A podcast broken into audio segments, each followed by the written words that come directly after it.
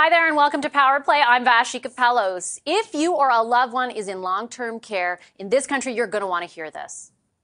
In the first months of the pandemic, 80% of COVID-19 deaths in this country occurred in older Canadians in long-term care homes. That's according to the National Institute on Aging. That is the highest rate of any developed country. Ottawa tasked two groups with coming up with standards to avoid anything like that happening again. Today, all of those standards are now out. But, and it's a big but, right now, they're just voluntary. Kamal Khera is the minister in charge of this file, the Minister for Seniors. Hi, Minister. Pleasure to welcome you to the program. Good to be here, Vassy. Uh, Minister, the standards that were released today, does your government, do you plan to make them mandatory? Do you plan to enforce them? And if so, how? Look, Vassy, let me just start off by saying that, you know, all Canadians and all seniors deserve the best quality of care that's rooted, uh, you know, with dignity and respect, regardless of where they live. And that's why uh, both Minister Duclos and I, uh, you know, welcome the new resident-centered standards that are developed by um, Health Standards Association organization and Canada uh, Standards Association as we approach you know, a true milestone in, in improving the lives and quality of um, care of seniors living in long-term care homes. And I know, and I do want to take a moment just to thank both HSO and CSA for the work they've done. And I know these standards are the result of extensive consultations that I know they've done that truly reflect the needs of seniors and views of uh, you know healthcare workers, residents, uh, uh, caregivers themselves, and uh, really looking forward to how we can continue to work together with, with provinces and territories to ensure we improve the quality of life uh, for seniors in long-term care homes. Minister, though, what what exactly does that mean? Does that mean that your government plans to make these kinds of stand, uh, standards uh, mandatory through legislation? Will you enforce it in some way? Or is it going to be just voluntary that provinces adhere to it? I think the goal is to ensure that facilities across the country are accredited with these uh, standards. You know, our government, as you may know, in Budget 2021, we put aside $3 billion over five years to support, to support provinces and territories in that efforts to improve long-term care homes in their own jurisdiction. And that is on top of the $1 billion that have that was already given to provinces and territories, um, you know, in, in, with the Safe Long-Term Care Fund, which I'm happy to say every, every province and territory signed on to that agreement.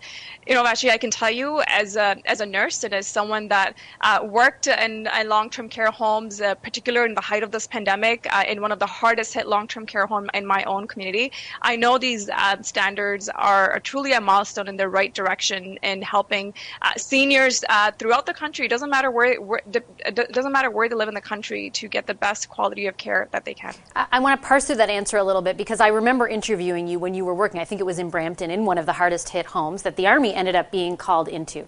And uh, when you talk about your hope for provinces and the homes in those provinces to be accredited and therefore adhere to these standards.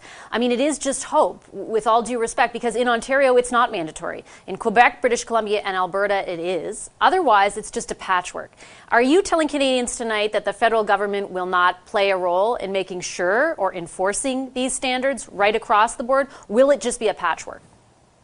Look, I think federal government has been playing a role uh, quite quite uh, significantly, as you know, uh, Vassy, from the very beginning. I mean, whether it was uh, during the pandemic when we put boots on the grounds with, uh, uh, you know, Canadian Armed Forces members that I got to work with, but also with the Red Cross, or whether it was sending billions of dollars in PPE in supporting, you know, those seniors living in long-term care homes, and you know, whether it is a one billion dollar safe long-term care fund that we put forward to make sure those pre- infection prevention mechanisms are in place, or the three billion dollars uh, that we put forward uh, that's on the table to ensure that you know standards of care are are met, uh, met and that permanent changes are made. I mean, this is a work uh, I, I, think uh, that is going to make a difference. I think it's going to take all of us, you know, and we're going to continue to work together with provinces and territories and help them to get to a point where seniors across Canada can receive the standard of care that they deserve and need. And and we're going to continue to move forward, of course, with the uh, with the with the, uh, the, the Safe Long Term Care Act that we'll be also putting forward in the near future. So, am I to interpret from what you're saying that while you intend to work with provinces on this issue, you do not intend to make any of these standards mandatory? Vassy, as you know very well, uh, you know, federal government has a role to play, but the, the delivery of care, particularly in long-term care homes, is with the provincial jurisdictions, and we've been there supporting them. I mean, uh, that's certainly why I think um, the the Health Canada provided, you know, 800 and, uh, 800 and, uh, thousand, thousands of dollars to uh, both HSO and CSA to be able to do this work, to have this extensive consultations with Canadians, with seniors themselves, uh, with healthcare workers, with caregivers of those uh, of those facilities to develop these standards. Uh, and we're going to continue to do that work uh, and, and, and, moving forward and helping. You know, there's three billion dollars on the table that we're going to work with provinces and territories and helping developing, uh, you know, uh, supporting them in their own efforts uh, to to make sure seniors get the best care uh, that they deserve. Minister, I spoke today with the doctor who was the chair of the group who released those standards today, and he essentially said on my radio program that. Uh, they're not worth the paper they're written on unless they're enforced. And, and, while you're saying today that you're going to work with provinces, even the amount of money that you've put on the table, $3 billion, according to the parliamentary budget officer, is $10 billion short of what provinces would need to implement that. So, so again, I'm going to put to you. Uh, what are you going to do to ensure they are more, worth more than the paper they're written on? Will you, for example, in negotiations coming up on February 7th with the provinces, uh, hold back money for long term care or general money through the Canada Health Transfer if provinces don't make that accreditation mandatory? Uh, Vassy, the $3 billion that we put, put aside to make sure standards of care are met and that permanent changes are made is, and it builds on uh, another investments that we have made uh, and have been making in collaboration with provinces and territories to improve long-term care. You know, whether it is a $1 billion safe long-term care, whether it is a 740 mil- millions of dollars with safe restart agreement to control uh, and prevent infection to reach vulnerable seniors, or the millions of dollars through the long-term care Care Plus initiative, which supports providers, residents, and long-term care homes in more than 1,500 facilities across uh, across the country. Of course, we're going to continue to uh, you know work in collaboration with provinces and territories and help them uh, in, in, in ensuring and support them in the work that they'll be doing in implementing these standards. I mean, that is why uh, I think these conversations are important. I think that is why uh, it's extremely important to work in collaboration uh, with stakeholders around the table. But today is a good news for seniors. I mean, as, as I mentioned, as someone who saw these challenges, um, you know, firsthand to be able to get to this point, I mean, the work is not done, but and we're going to continue to work forward to make sure seniors across Canada uh, get the best quality of care that they deserve, regardless of where they live. Again, Minister, with great respect, I do have to challenge you because I'm thinking if I am a senior in the home that, that you were working in right now, there is nothing requiring Ontario's government to be accredited and therefore adhere to any kind of standards. And you are telling them tonight that you will collaborate with provinces. You're short on the money that the parliamentary budget officer says you need to make sure that provinces have what they need to be able to enforce these standards. Like, what in what you're saying today could I walk away from as a senior in a home in Brampton thinking, you know what, for sure the level of care I'm going to get is going to increase? Vassy, these standards truly reflect what Canadians and I know um, all seniors and particularly healthcare workers have been asking, I mean, including provinces and territories, have shown interest in these standards and will continue to work with them in collaboration but, with them. But they're not in effect anywhere, them. Minister. They're not in effect, and you're not saying you're going to make sure they are. Vassy, we've been there supporting uh, provinces and territories in their effort. Uh, you know, whether, as I mentioned, with boots on the ground supporting Canadians uh, when they needed it the most, whether it was providing provinces and territories, you know, billions of dollars through safe long-term care, uh, you know, agreement or safe restart agreement. We've been there. Uh, we also know provinces have a role to play, uh, and and we're going to continue to make sure we work with them to ensure that they get the best care possible, okay, Minister. Okay, thank you, Minister. I'm out of time. I appreciate your time time. Thanks very much. Thank you so much. Take care.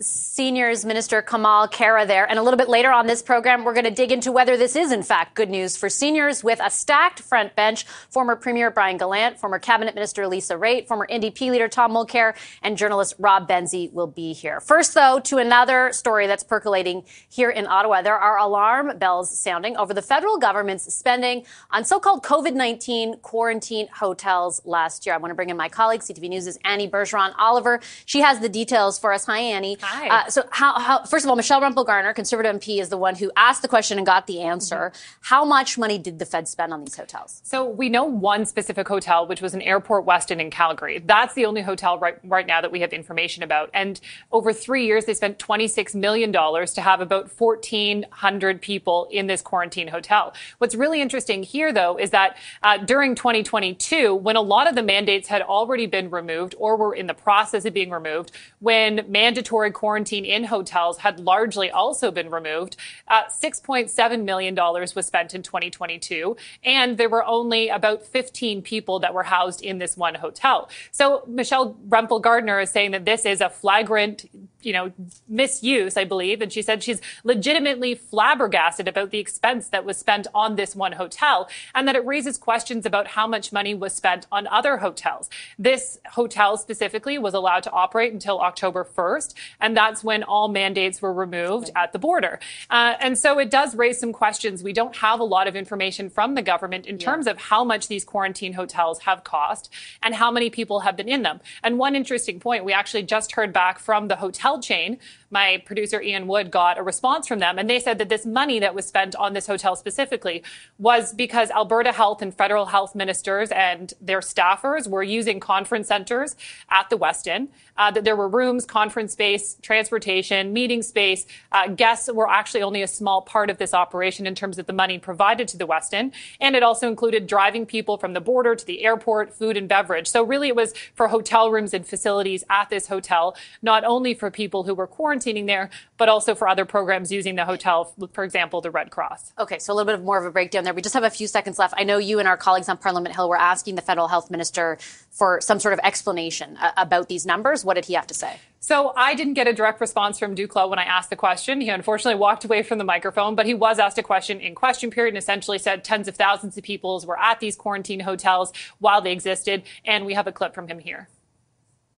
Our primary responsibility has been and remains to protect the safety and the health of Canadians, including the tens of thousands of people who had to access the designated quarantine facilities. Because of these measures and vaccination, in addition, we have saved together, Mr. Mr. Speaker, tens of thousands of lives and tens of billions of dollars in economic cost. So a fairly generic response there from the health minister, but still no details about how much all of these hotels cost across the country and how many people stayed in them. We'll look for those numbers maybe soon. I don't know. Okay, thanks, Annie. Thank you. CTV's Annie Bergeron. Oliver, we have more to come tonight on Power Play. At first, first rather, a quick commercial on the other end of that commercial. We're going to talk to MPs about the economy slowing down and what the government should do about it. They'll be here to debate that in just a moment. Don't go anywhere.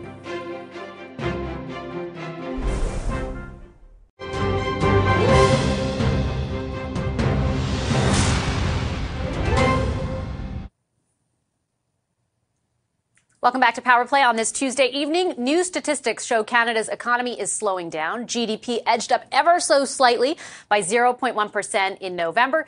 And the effect of that on Canadians grappling with the cost of living is front and center in the House of Commons. Have a listen.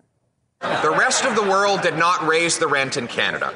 Rental rates are set here. We don't import our apartment buildings from Russia. We build them here in Canada. The member opposite had an opportunity to be in government uh, and to do something on poverty. They didn't have any targets. They didn't talk about poverty. They didn't talk about homeless shelters. They didn't move those at all. Why don't they fix the problems instead of telling people to shut up about them?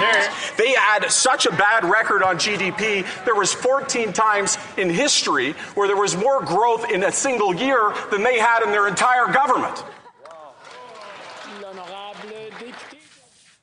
So we can take a look there at some of the numbers I was just telling you about. The economy grew by 0.1% in November. Of course, we know also the Bank of Canada has hiked interest rates eight consecutive times over the last year. You can see where that interest rate was a year ago and where it is right now at 4.5%. The big question, the big political question is, of course, what should or what can be done about it? And that's where we begin uh, this segment tonight. Three MPs are with me this evening. Liberal Associate Finance Parliamentary Secretary Rachel Bendayan is here. Conservative Finance Critic Jasraj Singh Hallan is here, as is NDP House Leader Peter Julian. Hi, everybody. Very nice to see you. Hi, I appreciate you making the time. Uh, Ms. Bendayan, I'm going to start with you. The, the Conservatives are accusing your government of essentially washing your hands completely of the affordability crisis Canadians face. Do you admit some culpability for the level of spending, some culpability in the, especially where affordability is concerned, the prices that Canadians are facing, in the level of spending your government has had over the past number of years? Listen, if you're referring to spending uh, during the pandemic and, and the COVID related supports, many economists, many experts uh, have indicated that we would have been in a much worse economic position had we not spent that money. I mean, let's remember that we ensured that Canadians kept their jobs and that businesses were able to stay open. Um, and when you're talking about growth and, and the latest numbers, I would just also point you to um, the estimates for 2022 as a whole. Um, we're, we're looking at Statistics Canada's uh, report, which came out just recently, uh, saying that GDP growth was up at around 4%. Um, and that is higher than the United States. It's higher than many of our European allies, and um, it has resulted in uh, in economic growth that has been able to support Canadians, um, which is stagnating now. To be fair, I, I, take your point on the growth overall over the year, but it is clearly stagnating. 0.1 percent in November is. But jobs uh, continue to be created by Canadians. If you look at the job numbers uh, for December, uh, they're up. We're talking about uh, 660,000 jobs that were created since the beginning of the pandemic, um, and so uh, you know in terms of ensuring that Canadians, uh, you know, are able to make ends meet, having a good paying job is really num- number one sure. on, on, my list. It's having a good paying job, but you're still facing, you know, $40 chicken at the grocery store. And I'm not in any way saying that you're entirely culpable for that. But the same report I presented to Andrew Scheer yesterday came from Scotiabank. Outside analysis of the, uh, the effect of government spending. 0.45% on the rate of inflation due to government spending, but also a corresponding degree of uh, what basically Scotiabank said was the amount of government spending out there has led or contributed to 1.25% of the interest rate hike that we've seen so far. So of the 4.5, the level of spending that the uh, the government has done has necessitated 1.25% of that interest rate hike. So you do bear some responsibility. Well, that same Scotia Bank also came out uh, last month with a report indicating that inflation in Canada was largely the result. Um, of, I'm not saying it's all your fault, but your, global pressure. your government won't admit any any culpability there. Well, I, I think it's it's a little bit difficult to say without being specific, Vashi. You know, what spending are you referring to? What would you have cut, Vashi? You know, would you would you have cut the Canada Child Benefit that is going to help families deal with the affordability uh, issues um, that that they're facing? You know, would you cut um, investments? Well, there was about healthcare? thirty billion dollars of pandemic spending, according to the Auditor General, that is should be further investigated, right? That's not me saying you should cut it. That's the Auditor General saying that your government should have done a better job spending it. Well, I'm, I'm happy to take the time, you know, to look back on the, the last number of years and, and learn um, from what we experienced. I think everybody acknowledges that the pandemic um, was was pretty much a, once in a generational um, challenge for our government to face. But if you look at other countries, if you do the comparison, other countries who have spent less are facing similar levels of inflation, and their population is less well off. And so, I would challenge um, I would challenge the media, but I also challenge my colleague to indicate what exactly they, they wouldn't have spent on. Okay, why don't we pick up there, uh, uh, Mr. Hallan? What, what exactly would you not have spent on? Um, well, we just recently saw more liberal insiders getting more money, like McKinsey. We would definitely cut out these plush contracts going to liberal insiders. We would have made sure that. So you'd um, cut $100 million, and that would have what effect on inflation? That's one of the things to start cutting with. We would cut the carbon tax to make life more affordable for Canadians instead of making it more and more expensive. Recently, Canadians were hit with another interest rate hike, and because of out of control liberal spending, which the Bank of Governors, Bank of Canada's governor said that they're only increasing these rate hikes because of out of control liberal spending. He never said anything like that. He, with he, all due respect, he did. Within our committee, he was asked what's causing these rate hikes. He did say that he There's has to tackle the deficit. Sure. The federal deficit it, yeah. is there. And if we look at also the former Bank of Canada's governor, um, uh, Mark Carney, who could be the future Liberal leader, he also said that the inflation that we're seeing is homegrown. So this is a made in Canada liberal I'm going to put the same study to you, right? Because I think that there is a fair challenge to both parties, right? If, if in fact uh, it is part of what the interest rate hikes uh, are about is dealing with the fiscal stimulus in the economy, the assessment from the same Scotiabank is that it led to about half a percentage point, almost half a percentage point of the total inflation we're seeing, which right now is at 6.3%, was over 8% in, in, in the summer. So it's, it's not the whole picture. Well, if you listen to my liberal friend, they would make it seem like not, everything is fine. that there's nothing wrong with going on what's going on right now. But the reality is that today we see Canadians suffering more than ever. There's more pain inside of Canada than we've ever seen when 1.5 million Canadians are visiting a food bank in a single month. One in five Canadians are skipping meals. One in five Canadians are saying that they're out of money. And when we look at so why did you? I, I take that. I, I, take your point on that, and I and I would not take away from. I think that's a really important important point to get across. But but then why did your party vote against, for example, the dental program help or the um, the rental subsidy? Well, if you look at what the the overall benefit when it was uh, calculated by the PBO, the the total overall number was about 4.7 percent of Canadians if they if they got that benefit for the rental, that's who it would affect in all of Canada. And five hundred dollars doesn't even. So run, you wanted them to spend more? No, listen. The problem is inflation. The problem is not these when they're giving handouts now. The real problem is inflation. They should have reined in their spending. They should have made sure that they were they, were, they weren't spending so much. This is a government that said they wouldn't run deficits more than $10 billion during the 2015 election. And before the pandemic hit, they were already at $100 billion in deficit spending. And on top of that, during the okay. pandemic, they spent a half a billion, half a trillion dollars 40% of which had nothing to do with COVID. My, my, uh, well, what I've heard from the, what I read from the parliamentary budget officer was that 30% was not uh, temporary in nature, as had been indicated. We'll get into that in a second. I know your colleague wants to jump in. Mr. Julian, I want to, I want to bring you into the conversation as well.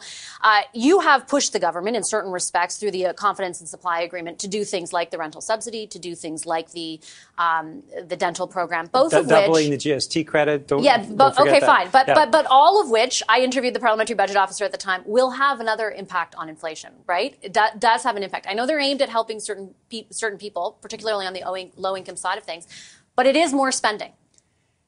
Is that a mistake? Like, do you need to kind of absolutely not? Ma- making those investments for Canadians makes a big difference to their quality of life. Canadians are struggling, and what Jagmeet Singh and the NDP have managed to, to force the government to do: dental care, uh, the rental supplement, ensuring the double the doubling of the GST credit, and then this year, of course, expanding the dental program and looking at pharmacare. These are all issues, and housing are all issues where Canadians are are facing real economic problems and what if we are going through a, a downturn? What what conservatives and liberals uh, haven't haven't said is that we need to, to put in place employment insurance reform so that the 60% of Canadians, when they lose their jobs, who don't have access to anything to put food on the table, actually, if they lose their job, can put food on the one table. One thing to say about that is that no economist at this juncture, not to say that they're perfect and their forecasts are, but nobody is saying that many people are going to lose their jobs. Right? We do have almost full employment in this country right now. The labor shortage uh, shortage is the issue. But if we're losing jobs, uh, if we are right now, 60% of Canadians Canadians who lose their jobs don't have access to employment insurance. They have nothing to fall back on.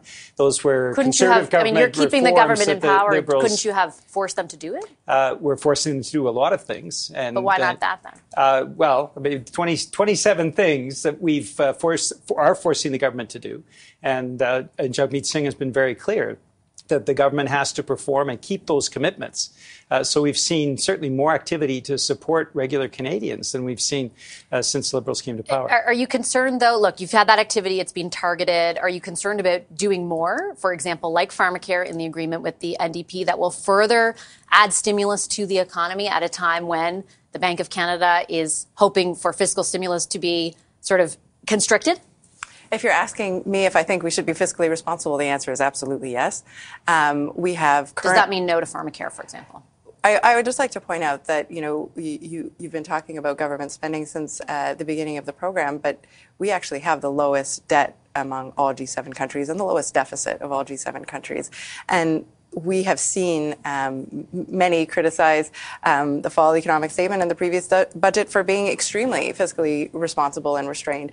Um, we have an obligation in, to ensure that we don't add fuel to the fire of inflation, and we take that very seriously. Are there things that we need to do in order to support Canadians? Absolutely, but we have made uh, sure that those are targeted and that those uh, specific measures, um, whether it be the dental uh, support for children um, or the Enhanced Canada Workers benefit or the rental benefit that you referred to, which is for low income Canadians, that they're very targeted in order. Is there more on the table, though, is my question? Or is there hesitation to put more on the table as Canadians continue to struggle with affordability because there's already fiscal stimulus out there? Well, one of the things that I'm really focused on is putting things on the table that will bring back um, you know, uh, dividends to this country that will ensure the economic growth for the future. And so, you know, you have seen us talk about an industrial policy, about a, a green transition. And what does that mean? That means that some investments will need to be made in, in AI, in quantum, um, in bringing, um, you know, uh, a, a, rare earth mineral strategy to Canada and ensuring that we create the growth and the jobs for the economy of tomorrow. And I think it would be short-sighted not to make investments. What I hear from that, Mr. Hallan, I just have a quick time rather for a quick co- final comment from each of you is that the government will be spending money to respond to the IRA, the Inflation Reduction Act in the United States. Is that something conservatives support? Well, just to answer my liberal friend's question, uh, in their own Liberals' 2022 budget, they're, by their own projections, they're going to have the slowest GDP to debt, debt ratio uh, growth in, um, in all of the OECD countries. This, do you mean the lowest or the, the They're going to they're gonna have the worst growth out of all the countries. GDP growth, you mean? Yes. Well, right now by, we don't. By their own budget. But that's what they're predicting GDP to debt ratio. I don't think ratio. that's accurate, actually. They're going to have the worst. It's in their own budget. And on top of that, like if you look at what Canadians are going through right now, they're they're the ones suffering by all these all these uh, packages or all these handouts that they've been given. This is what contributes to a lot of the pain that's that we're seeing all across the country.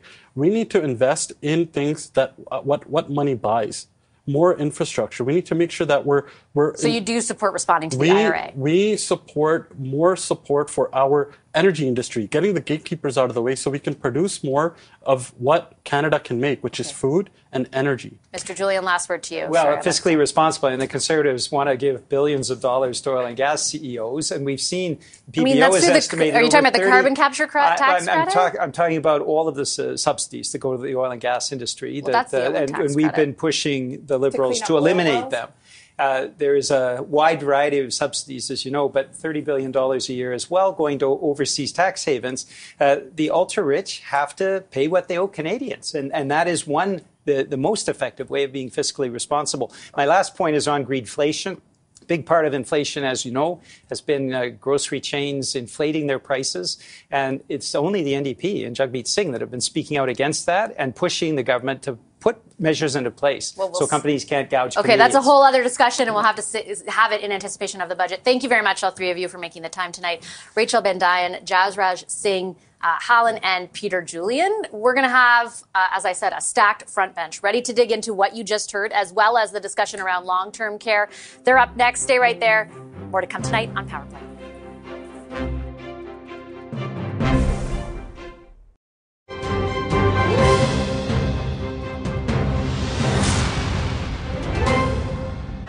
Rest of the world did not raise the rent in Canada. Rental rates are set here. We don't import our apartment buildings from Russia. We build them here in Canada. The member opposite had an opportunity to be in government uh, and to do something on poverty. They didn't have any targets. They didn't talk about poverty. They didn't talk about homeless shelters. They didn't move those at all. Why don't they fix the problems instead of telling people to shut up about them? They had such a bad record on GDP. There was 14 times in history where there was more growth growth in a single year than they had in their entire government. Just some of the back and forth today in the House of Commons as the economy remains front and center here in Ottawa. As politicians are back, by the way. They started off this sitting for 2023 yesterday. Is anyone landing the line, landing their argument? Let's bring in the front bench to talk about that. Former New Brunswick Premier Brian Gallant is here. He's now the CEO of Space Canada. Former Deputy Conservative Leader Lisa Raitt is here tonight, too. She's now the Vice Chair and Managing Director of Global Investment Banking at CIBC. CTV News political analyst and former NDP leader Tom Mulcair is with us, as is the Toronto Star's Queen's Park Bureau Chief Robert Benzie. Hi, everyone. Nice to see you tonight. Hi, uh, Tom, I'm going to start with you. Uh, you've been listening, I'm sure, for the past two days at all the back and forth. A little bit of more meat on the bone on that broken, not broken narrative we've heard for the for the past month. Who do you think, or or which party do you think is is resonating most based on what you're hearing? the very hot approach of Pierre Poilievre every time he takes a microphone and talks about this might start to be a bit wearing on the average Canadian's patience, but I do think he's scoring quite a bit. The type of panel that we just had, I don't think that anybody learns a heck of a lot from that. I think that if Trudeau sticks to his knitting, which is basic social programs that he's promised to enhance, some of it under his deal with the NDP, such as completing the dental plan and coming in with pharmacare, Those are good things that help Canadian families, lower their costs for many of them, and they're very hard for any other future government to take away. The big one, of course, is the health health deal, the health accord that's in the offing with the provinces. Big meeting coming up on February 7th. The provinces have already said they want the federal contribution to go to 35%. Now, that is probably going to give Chrystia Freeland fits as she tries to put together her budget. But I think that those are the key things that the government can and will do. And I think that the average Canadian will see in that an answer to a lot of their questions regarding the ability to get proper services in healthcare and to lower their costs, for example, for prescription medicine. I think that those will be winners for the, the Trudeau Liberals if they do pull it off. Uh, let's parse through some of the arguments a, a little bit that are being made, um, if we can, Lisa. And I'll start with the Conservatives, who, who are, are basically trying to say that a lot, if not most, of the issues we're facing around affordability are because of things that the Liberals did. Do, do you think that argument is landing? Yep, I do. Um, and I think it, everybody wants to blame somebody. And uh, the conservatives are going to blame the liberals, which makes a lot of sense. And the liberals have to deflect it really clearly because, and I see Mark is trying to do that in the House of Commons. But let me anecdotally just tell you, you know, a large Canadian grocery store has announced that their prices will be going up in February. Yes. People are talking about this. They're talking about stockpiling. They're talking about grabbing stuff while they can. There's lots of people in social media talking about how to clip coupons, what to do, where to find it, how to make sure you're getting the right deals we are seeing something we haven't seen in a very long time. And yeah, I think the conservatives are bang on when they try to lay blame for what we're feeling right now at the foot of the current sitting government that has been there since 2015. Smart move. Brian, what's the, from a strategic point of view, how do the liber, liberals counter that? I listen to the way they are, which is hey, look, it's not all our fault. And, and look, the, the facts do bear that out. But there is, as I, I, you know, tried to accomplish in that panel, there is some culpability. There's a bit of truth in what everybody's saying. Strategically, though, if you're the liberals and you know that that's the very sort of specific argument the conservatives are making, how do you counter that?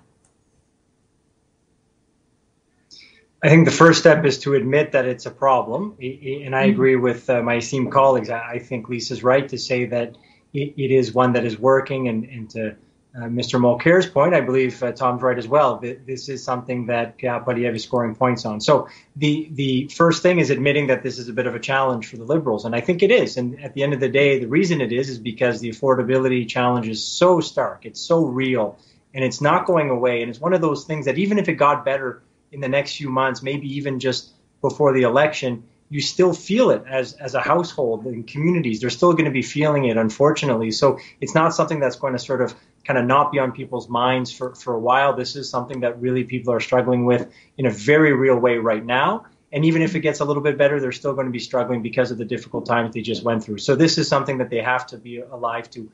I, I think if I'm thinking what the liberals are thinking uh, when they're sort of uh, conversing on this, they're telling themselves, well, our whole our whole government uh, has all been nothing about uh, nothing more than, than we've worked on than this. Like this is what we've been doing since day one, right? Like they, they would have a bit of a frustration, I think, because they would have the impression that they've tried really hard to help those that have been struggling from since 2015.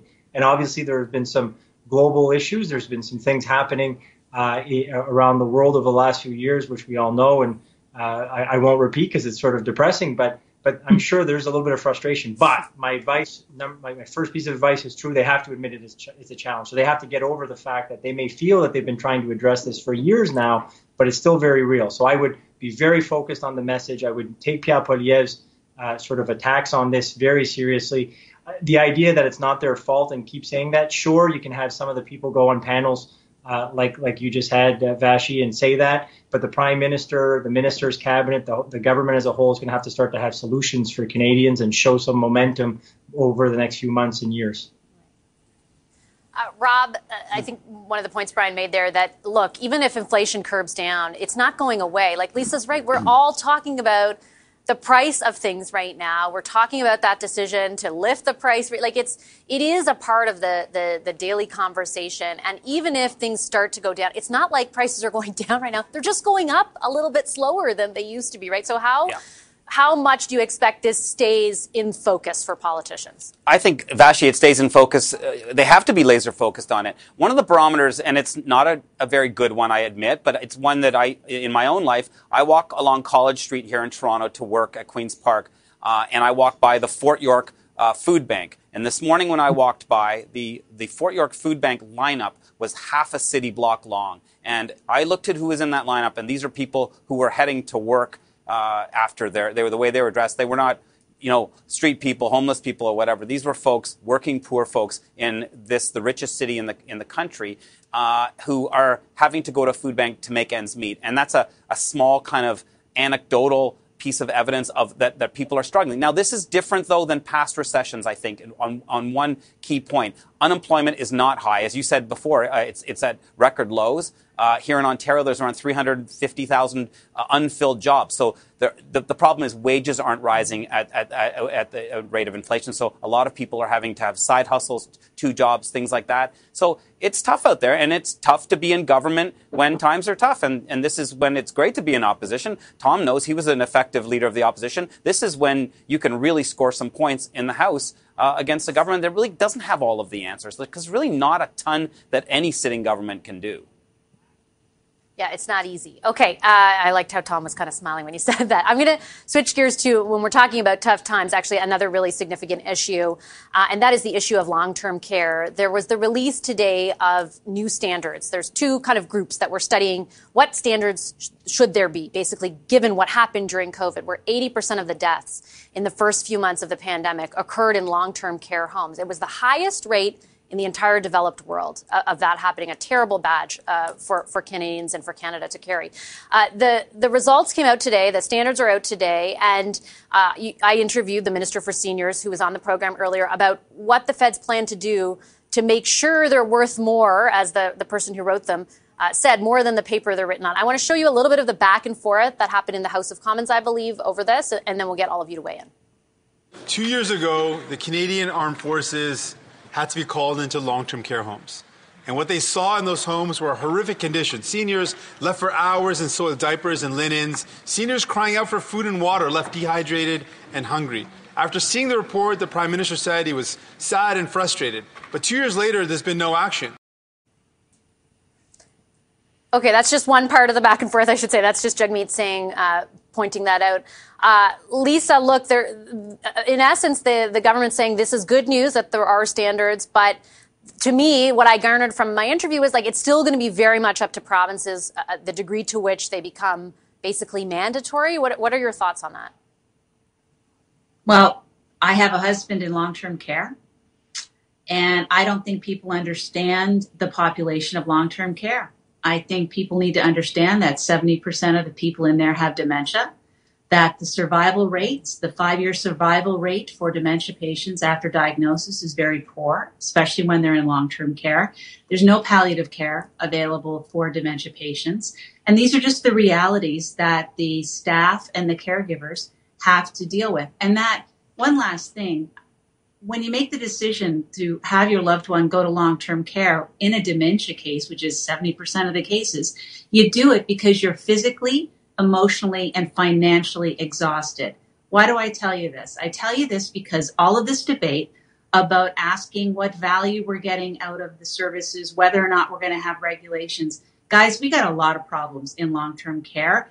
And running after a KPI of whether or not they get 4.1 versus five hours of one on one care service is not the piece that we should be going after. What we need to go after is what is talked about, which is person centered care, recognizing that these are palliative care situations. We have to look at it that way. Death does occur much more easier for people in these fragile states. And it's a reality. And it's, if I could put it this way, dear God, don't let it become a political football. I'm exhausted. I'm exhausted from this. I can only imagine. Um, uh, it, it is, Tom, though, somewhat of a political back and forth right now, right? Because it just doesn't seem clear. Okay, we've had a discussion over what needs to change, but like, how does that change occur? What are your thoughts on that? Well, I just want to start by talking to my friend Lisa and saying thank you for sharing that. I think that that's uh, something that Canadians need to know as we discuss this, and uh, our hearts are with you and your family. I, I think that it's quite clear that this is not something that is within federal jurisdiction, but the good news is on February 7th, there's a meeting coming up. And in the past, the federal government and the provinces have been able to discuss norms and what's expected and what's going to be covered and not covered. And I think that there could be the opening of a discussion. We have to be careful. It is a question of competence in both senses of the word competence, jurisdiction, competence, ability, experience, expertise. The federal government has very little. But when you look at the cases that Mr. Singh was referencing in the House today, think of Bobcaygeon in Ontario, think of the horror of the Herron residents in Dorval, Quebec, an absolute abject horror that shouldn't have happened in, in a first world country, period. And so all Canadians are so concerned about this, they would like to make sure that as these big discussions take place and we will add tens of billions of dollars of federal money, is it appropriate to say that we would like to make sure that there's a certain minimum standard that we adhere to across the country right. without trying to pretend that we can send in federal bureaucrats to take care of it? But are there certain minimum norms we can agree to? I think the answer is yes. Mm-hmm. Do you think the answer is yes, Brian? I mean, you've been around the table in that context. Uh, I, would point out that I read in the Globe and Mail today that the spokesperson for the federal health minister said that that wasn't at this point going to be part of the discussion on February 7th. I, I have a hard time believing that it wouldn't be. The, the answer, uh, very simply put, is yes. Of course, it's possible to have these minimum standards decided at those types of meetings, discussed obviously beforehand would be the best way to get a decision at the premier's table. But I have to say, what those minimum standards would look like uh, would would be the question, if it's even discussed, as you pointed out, Vassy. And also, I, I would add, I mean, the the scene that that sort of has transpired in 2021 when the promise was made by Justin Trudeau, uh, he certainly was in the middle of the pandemic. Probably a bit of of a sentiment that Canadians were very, as you mentioned at the top, uh, very disappointed with what happened, to say the least. Devastated, probably a better word, uh, for what happened at the beginning of the pandemic in long-term care homes. And sensing that, the Liberals uh, would have made a promise that we'll legislate and, and raise standards, and and that might have been a bit of an overreach of a promise. It is still possible, and I think Tom went through how it is possible to work with the premiers to get some negotiating going. But but to be able to say that you're 100% going to be able to legislate it might be a bit far. So the hope is, I think, for Canadians and for the Liberals in this case, that we're going to have the Premier step up and say, yeah, we, we had a real problem. We don't want to see that happen again. The only thing that I want to say to be a little bit realistic in those meetings, though, if if all the premiers got together and say that, they're essentially going into a meeting saying they're going to pay millions and millions, in some cases, depending on the size of the province, hundreds of millions of dollars more every single year. So it is a big undertaking, financially speaking, one that should happen don't get me wrong, but nevertheless, having 13 people of the with the premiers of the provinces and territories all get together, making that type of financial commitment by February 7th, I think you said, um, it, it, feels a little unrealistic at this stage. Rob, I just have uh, under a minute, but last word to you. Yeah, yeah. I mean, Vassy, to to what uh, Tom and and and uh, um, Brian were saying this, there are going to be strings attached to this new federal funding that we'll be, we'll be discussing a week from tonight after that meeting with the first ministers mm-hmm. uh, in Ottawa.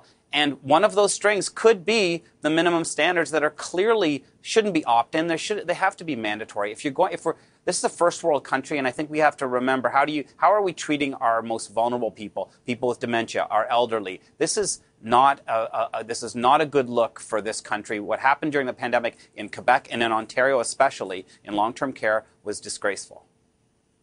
Okay, I'll leave it there. We'll see you all a week from tonight after that meeting. Really appreciate the discussion. Tom Mulcair, Lisa Raitt, Brian Gallant, and Rob Benzie. Today's takeaway is on exactly that subject. I asked Seniors Minister Kamal Khera if the feds would hold back money based on the issue of long-term care. Here's her answer. Of course, we're going to continue to, uh, you know, work in collaboration with provinces and territories and help them uh, in, in, in ensuring and support them in the work that they'll be doing in implementing these standards. So, no indication from Minister Khera that the federal government plans on withholding money or tying it explicitly to the implementation of those long term care uh, standards. I also asked repeatedly if the government plans to legislate or make them mandatory and did not get a specific answer in return. We'll keep following this, though, certainly. And that meeting again happens one week from tonight. Right now, though, I'll hand things over to my colleague, Morella Fernandez. That does it tonight for us here at Power Play. Have a wonderful evening.